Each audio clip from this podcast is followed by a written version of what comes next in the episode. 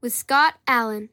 Good morning, good afternoon, good evening, wherever you are in this beautiful world. I am your host, Scott J. Allen, and this is Phronesis Practical Wisdom for Leaders. Now, I am a professor of management at John Carroll University in Cleveland, Ohio, USA. In addition, I'm a husband and father of three teens. Now, this is a family endeavor. Will played the intro, Kate voiced the intro, and who knows, you may hear from Emily a little later.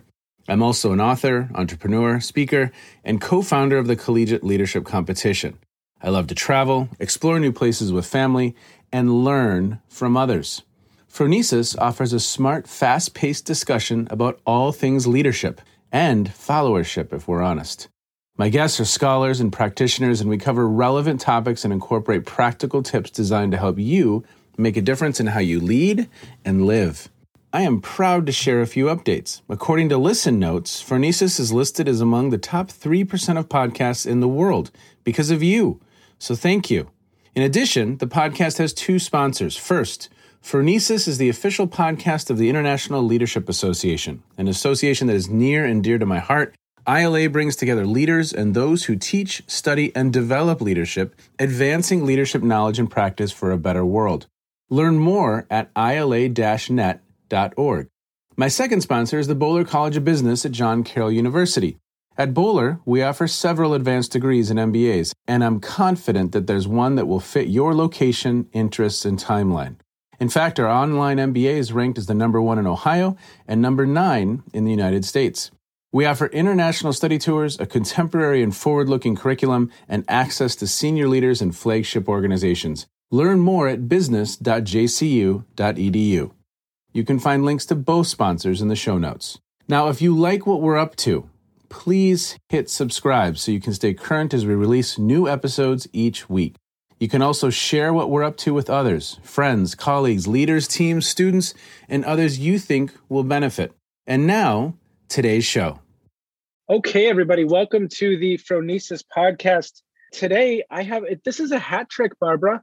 This is your third visit to the podcast. You are the first to be a three-time visitor. I'm to, I'm excited, Scott. I'm I'm honored. I, am going to read your bio, but now you need to add three times on the Phronesis Practical Wisdom for Leaders podcast. so everybody, welcome to the podcast, and I'm excited for this conversation today. It's an important conversation that we're going to have. I have Dr. Barbara Kellerman uh, as I mentioned, she's been on a couple times before. She's a fellow at the Harvard Kennedy School Center for Public Leadership. She was a founding executive director of the center and a member of the Kennedy School faculty for over 20 years. She's held professorships at Fordham, Tufts, Fairleigh Dickinson, George Washington, Dartmouth, and in spring 2022, she is a visiting professor of leadership at Christopher Newport University. She's also served as director of the Center for the Advanced Study of Leadership at the University of Maryland Perhaps most important for our conversation today, in addition to everything else, she has a master's degree from Yale and Russian and East European studies. And so we were kind of in conversation, Barbara. I thought this would be a wonderful time to have you on to help us make sense of how how you're seeing the situation that's unfolding in Ukraine. I'm excited for this conversation not only because of your expertise in Eastern Europe and Russia, but also because of the lens, the leadership system lens that we've talked about in the past that you look at leadership through, which is that, you know, this is a relationship between the leader, the followers, and the contexts. And I think we've already come up with a name for the podcast episode, The Month That Shook the World. So maybe you bring us into that title and then let's begin by focusing on the context a little bit. That sounds good, Scott. Again, thank you very much for inviting me. I'm happy to be part of this conversation, especially, I guess, at this moment in history. Two comments about the month that shook the world, or two things I'll say at the outset. First of all, this is a mixed blessing. It's mainly negative and tragic.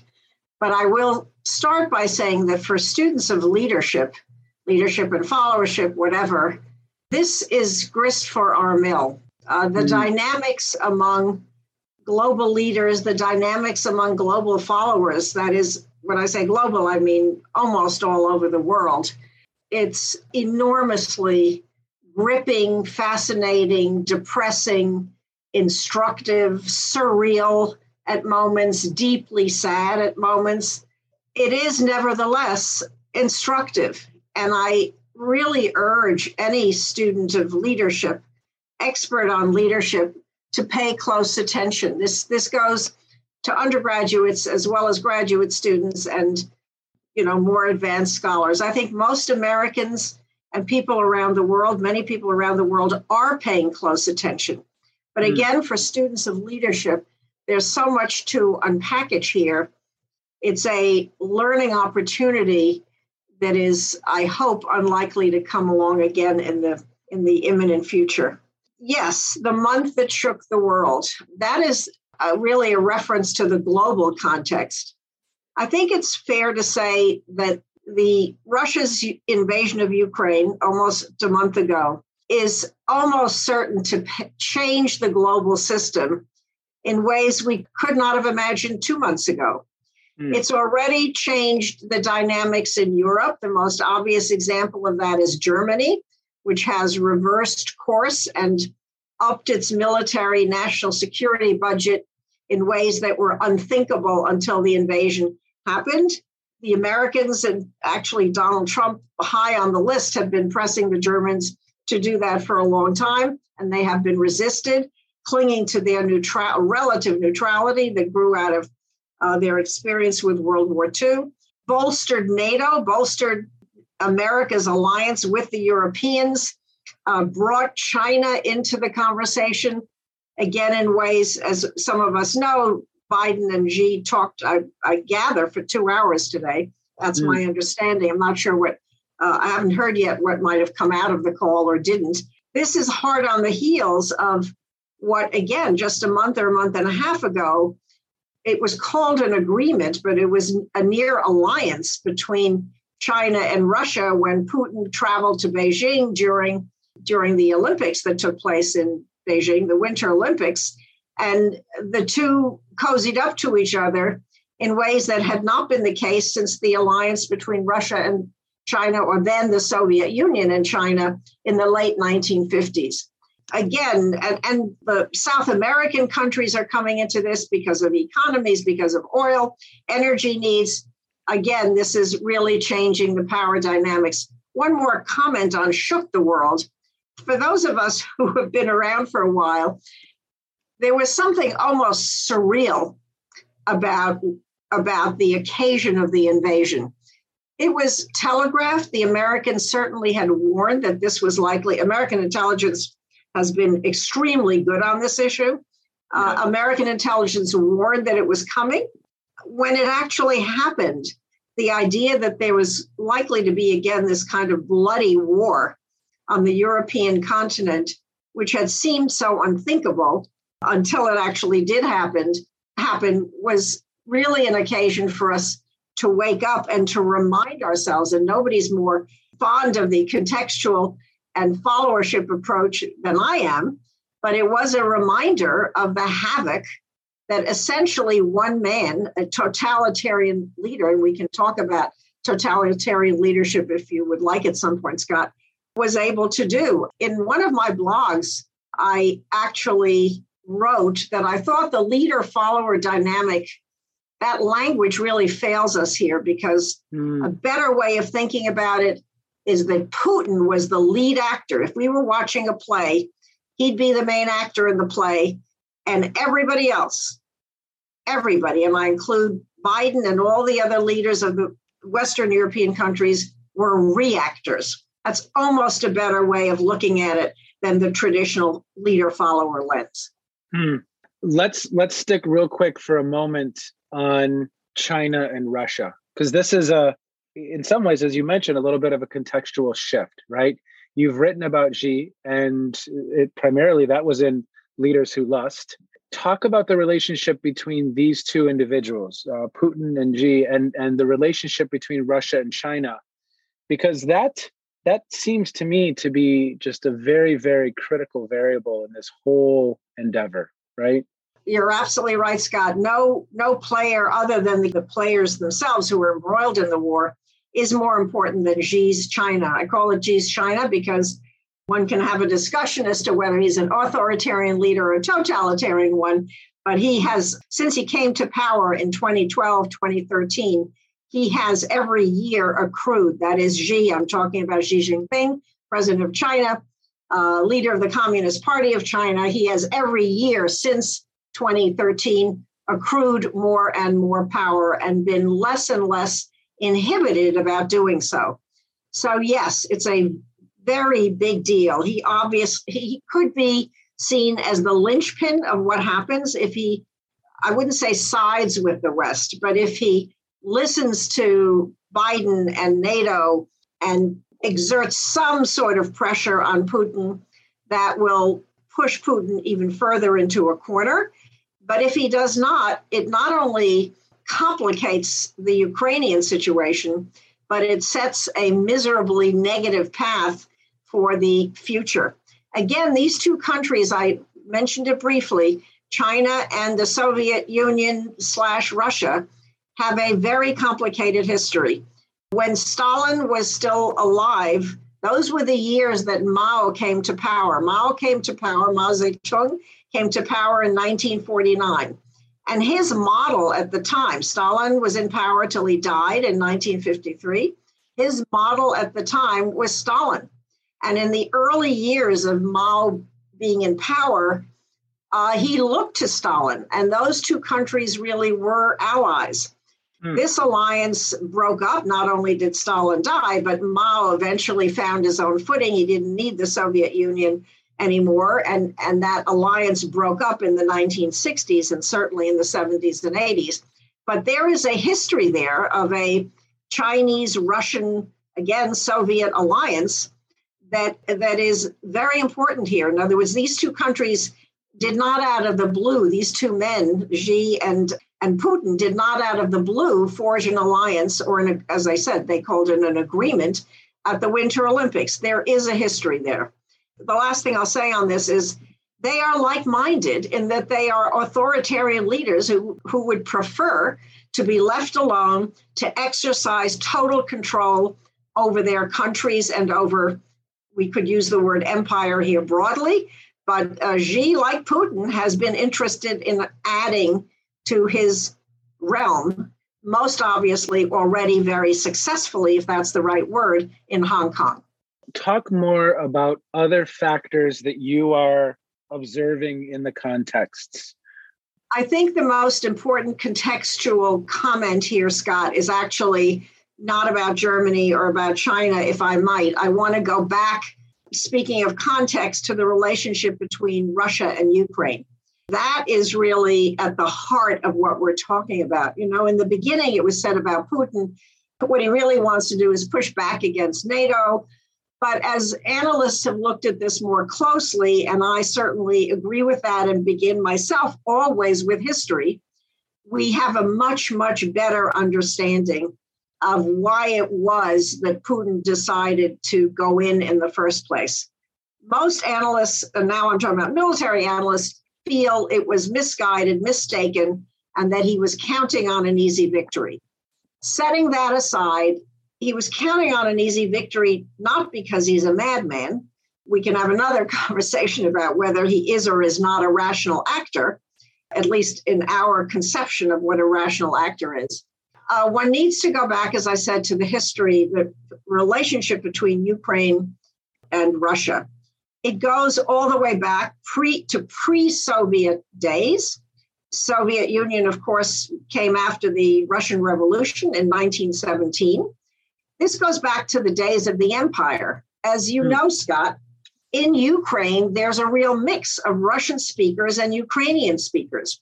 And in Russia, there are many people, Ukrainian families, Ukrainian ancestry, they really, you know, this notion, uh, I think Putin used the word brethren, our brother, we want to unite our brethren.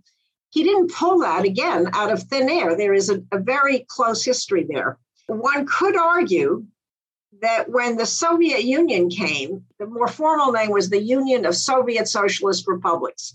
That's because each republic, including Ukraine, was at least on paper its own formal identity. Hmm. So Ukraine between you know 1917, 1918, 19, 1920 until the collapse of the Soviet Union 89, 90, 91 uh, was its technically its own sovereign state, technically, not literally, yeah. not actually, but technically, pro forma. That's not what Putin wanted. He didn't invade Ukraine to have a separate independent state. His image, his fantasy was to unite Ukraine with Russia. That's hmm. really mm-hmm. what he wanted. Now, Ukraine has its own very complicated history, setting aside Russian history. I will make that quite contemporaneous and talk about two H words. The great Yale historian Timothy Snyder wrote a book called Bloodlands. I think one of the best books about World War II, in which he argues that the center of World War II was in Eastern Europe, Ukraine at the very heart of it. Wow. So think of Ukraine as the bloodlands during the Holocaust, and then go back in time to the 1930s when there was the Holodomor, the great famine of 32 33 that Stalin inflicted on Ukraine. Mm. Ukraine, in short, has an extremely, inordinately tragic history. Recent, apart from the complexities of way back, it has an inordinately tragic recent history going back to the period not long after the Russian Revolution and continuing through World War II to come quite close to the present. In 2004, has been called the Orange Revolution, when okay. Ukrainians started to revolt against the Russian imposed president of Ukraine. Street protests, already hostilities by Ukrainians toward Russians, although not united. I repeat, not united the way they are now. And then 10 years later, in 2014, was what's called the Revolution of Dignity, when mm. again the Ukrainians took to the streets to push out a Russian backed president. Putin was so furious, this is 2014, very recently, not long ago, that that's when he took Crimea. And that's when he had Russian troops occupy East Ukraine, the so called Donbass region.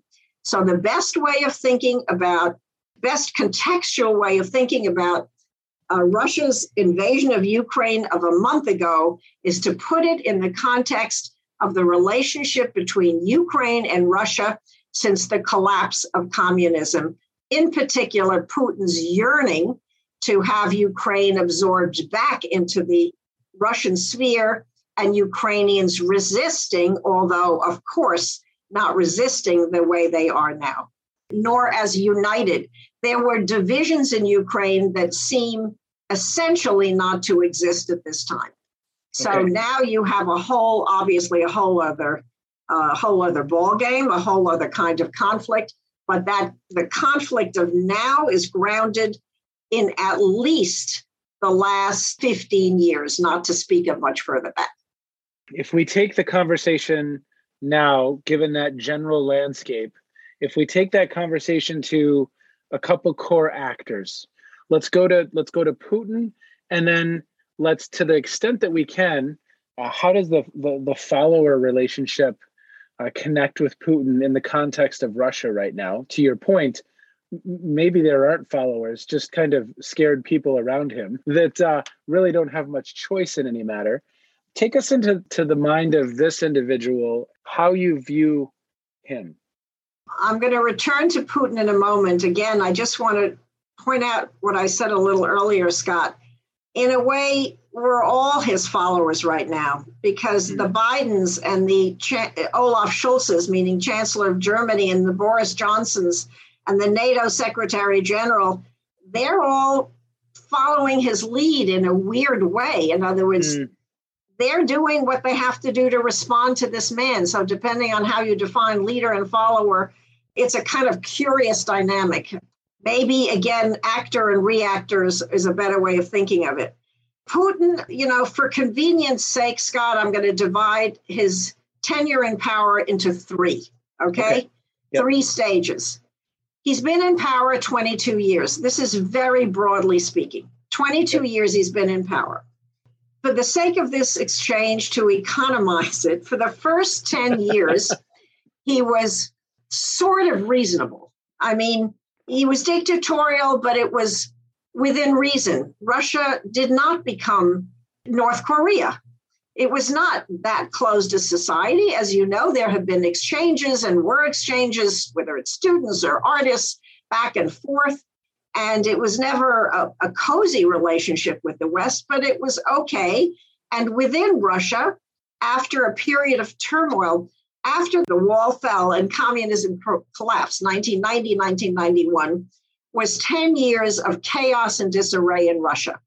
Yeah. So when he took over, he brought stability and order and he revived the Russian economy. He was the kind of strong man that people will look for always. Everybody who knows, who studies leadership, knows that when there's chaos, people want a strong man. So in the year 2000, the Russians, who had zero tra- and have zero tradition of democracy and a long history of strongman rule, welcomed Putin and indeed, he brought order and stability and a reasonable degree of relative prosperity to Russia between roughly, again, 2000 and 2010.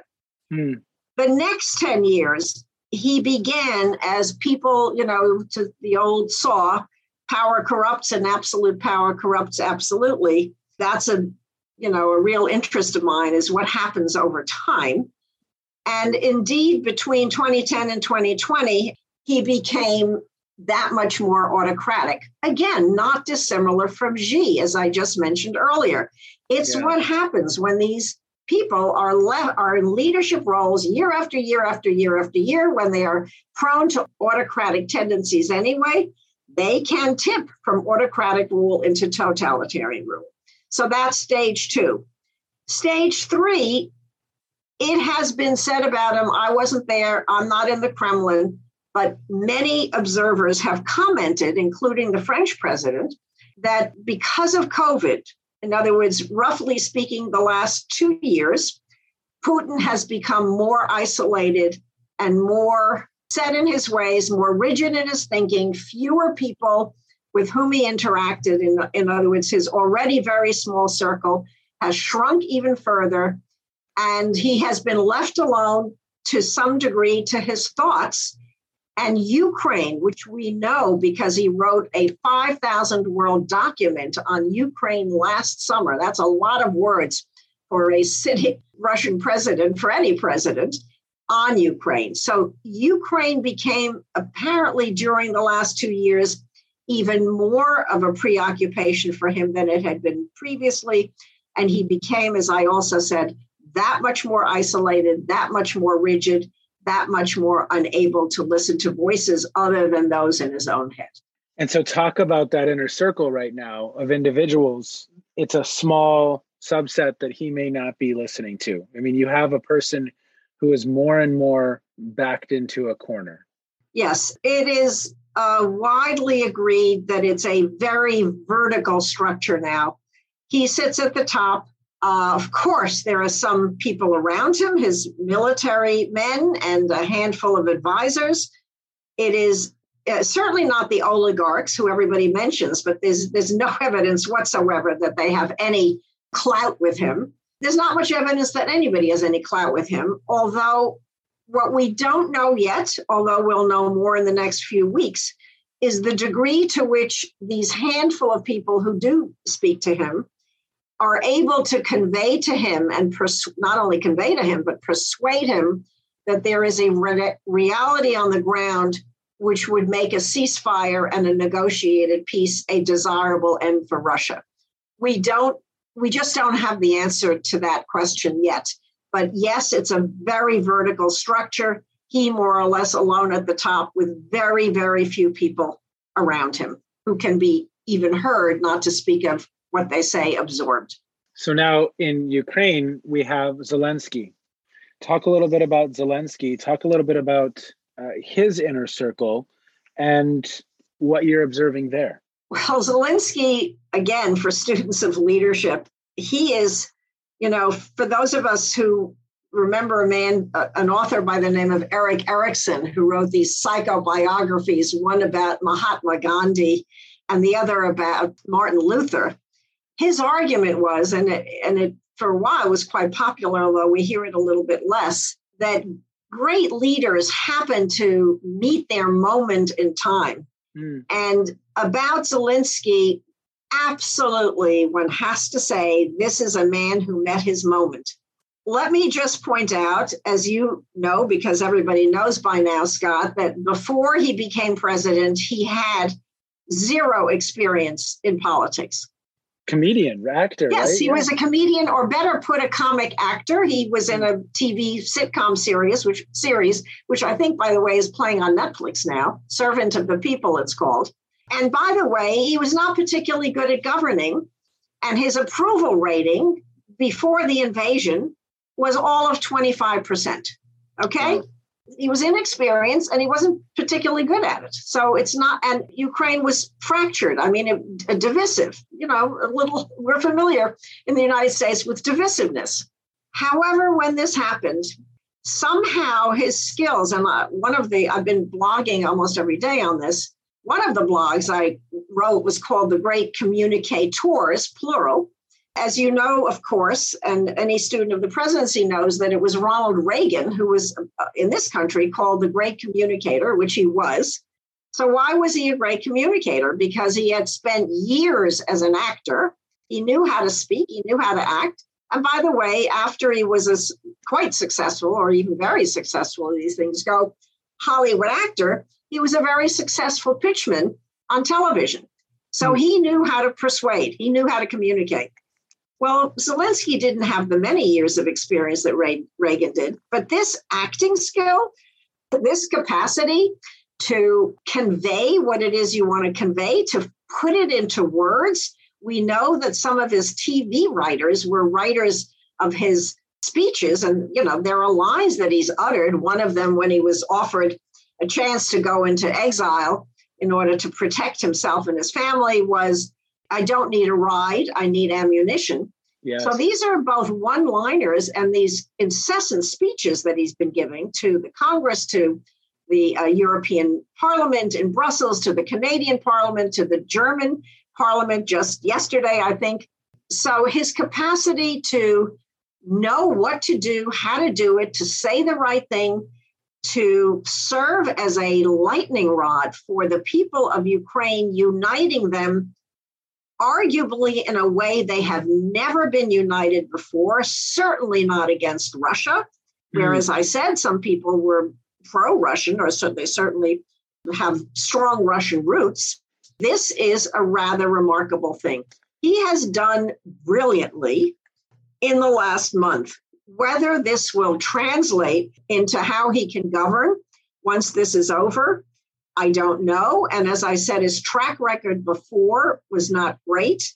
By the way, when US intelligence was warning that this invasion was likely to happen, Zelensky kept saying, no, it's not, mm. until it happened. And then obviously he pivoted. But it's a great example for students of leadership of man meets moment. He was the perfect man for the perfect moment. Well, and to your point, in an interesting kind of way, Biden and other leaders around the world are also following him.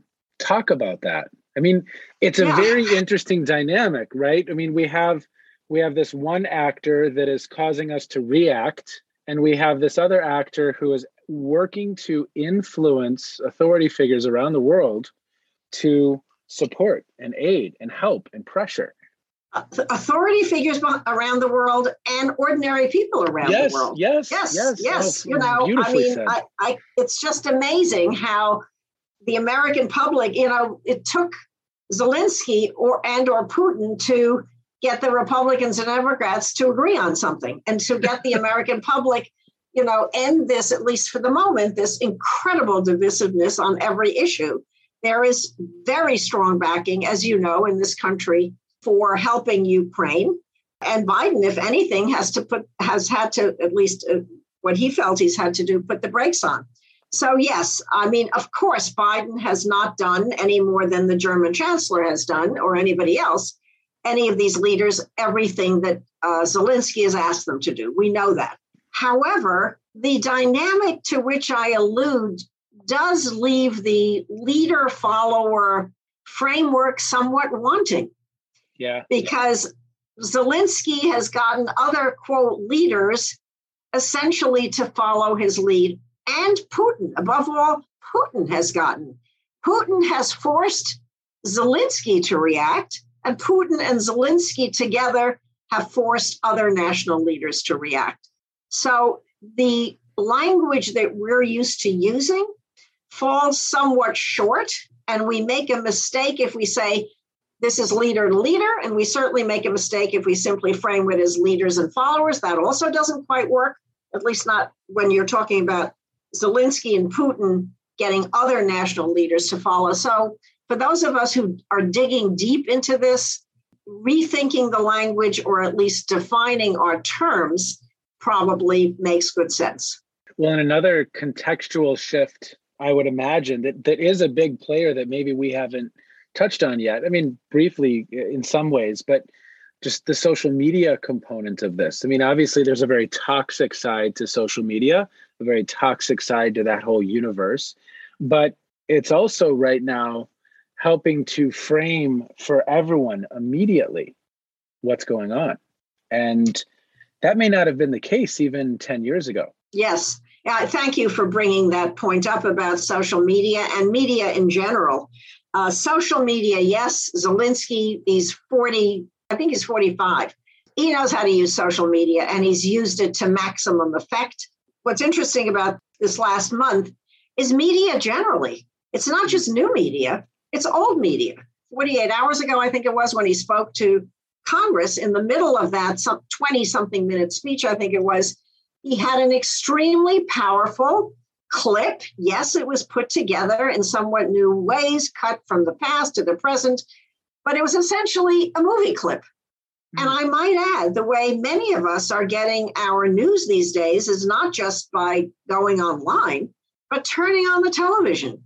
Yeah. CNN, which is another conversation because it's had a lot of difficulties as a corporation recently, has found its purpose again, its original 24 7 all news all the time purpose in the last month. Viewership has shot up. People turn to CNN. It's not the only channel, of course, but it is a return to old media along with new new media and social media in particular, as you point out, Scott, that is among the contextual characteristics of what has gone on in the last month. And I would argue, I've listened to some experts on Russia, they will say certain things that, in my view, does not take into account the contemporaneous components that we're talking about, including, Scott, your reference, properly so, to the role of social media. So, how does this play out? In an ideal world, how does this uh, resolve? I don't see that path clearly. Maybe you do. Yeah, I mean, there's, as you know, Scott, there are or there have been increasingly in the last few days talks of negotiations between the Russians and the Ukrainians, and everybody says this can't possibly work. It's not, you know, I'm not going to go through the various suggestions for compromise. I will say only two things. There are several possibilities. This is saying the obvious. One is, however, this is not a possibility, it is a must, which is, in my view, the West must make sure, no matter how they try to save Putin's face, they must make sure he loses. He cannot win this particular conflict. Hmm. Because if he does, he will continue. Hmm. We will never, the West will never hear the end of it. And I think people increasingly, they didn't understand it two, three, four weeks ago. I think increasingly they understand it now, hmm. whatever that entails. That's number one. Number two, never rule out the unexpected. When leaders fall, as I don't have to tell you, they sometimes fall overnight. I don't rule out that somehow he he vanishes in ways that we can't possibly anticipate. Probably the most likely scenario here is one of two, or scenarios is one of two a wretched, protracted war or a ceasefire in the relatively near future in which both sides purport to win, but both sides actually lose. Because ultimately, I mean, when we come down to you know compromise or what is what does some type of ceasefire look like, I, I can't imagine Ukraine accepting anything but uh, Russian soldiers completely exiting their their land. That's true, Scott. The question is what constitutes, quote, to use your language, their land. Yeah. Yeah. In other words, does Ukraine now formally cede Crimea? Does Ukraine now formally cede to Russia East Ukraine, the Donbass region, where which has a, uh, in effect been occupied by Russia since 2014? So mm. your line is correct, but the question is what constitutes and what will constitute in the future their land? Wow. Any final thoughts, considerations ways people should be thinking about this issue, Barbara? What comes to mind for you?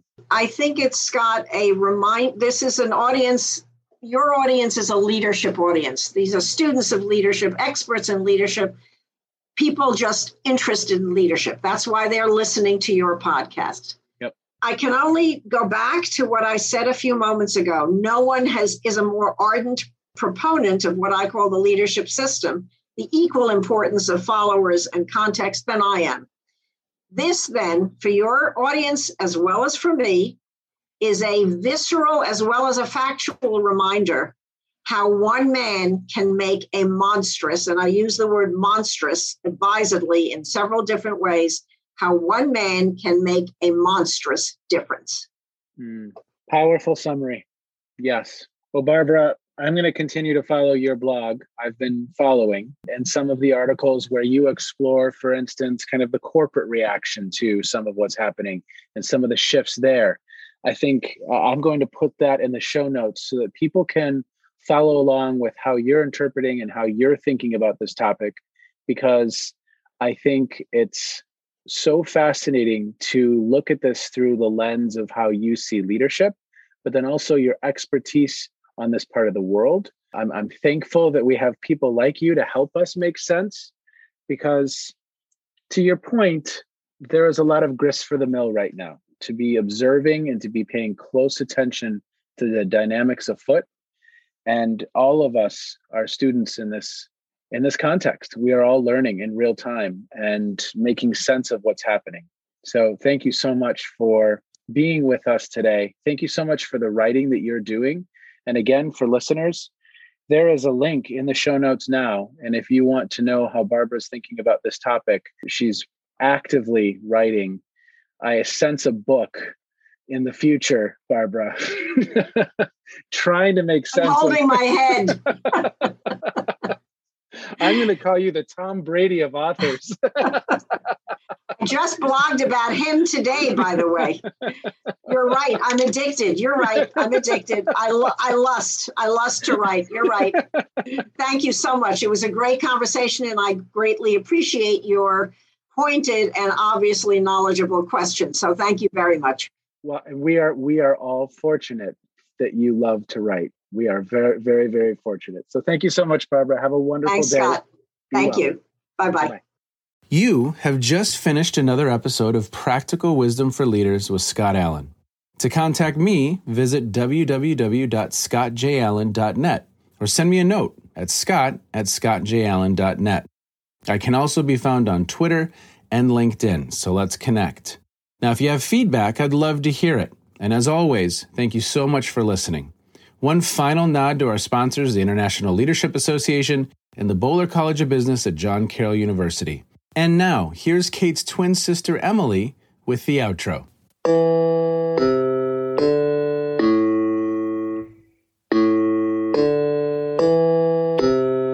You've been listening to Phronesis Practical Wisdom with Scott Allen.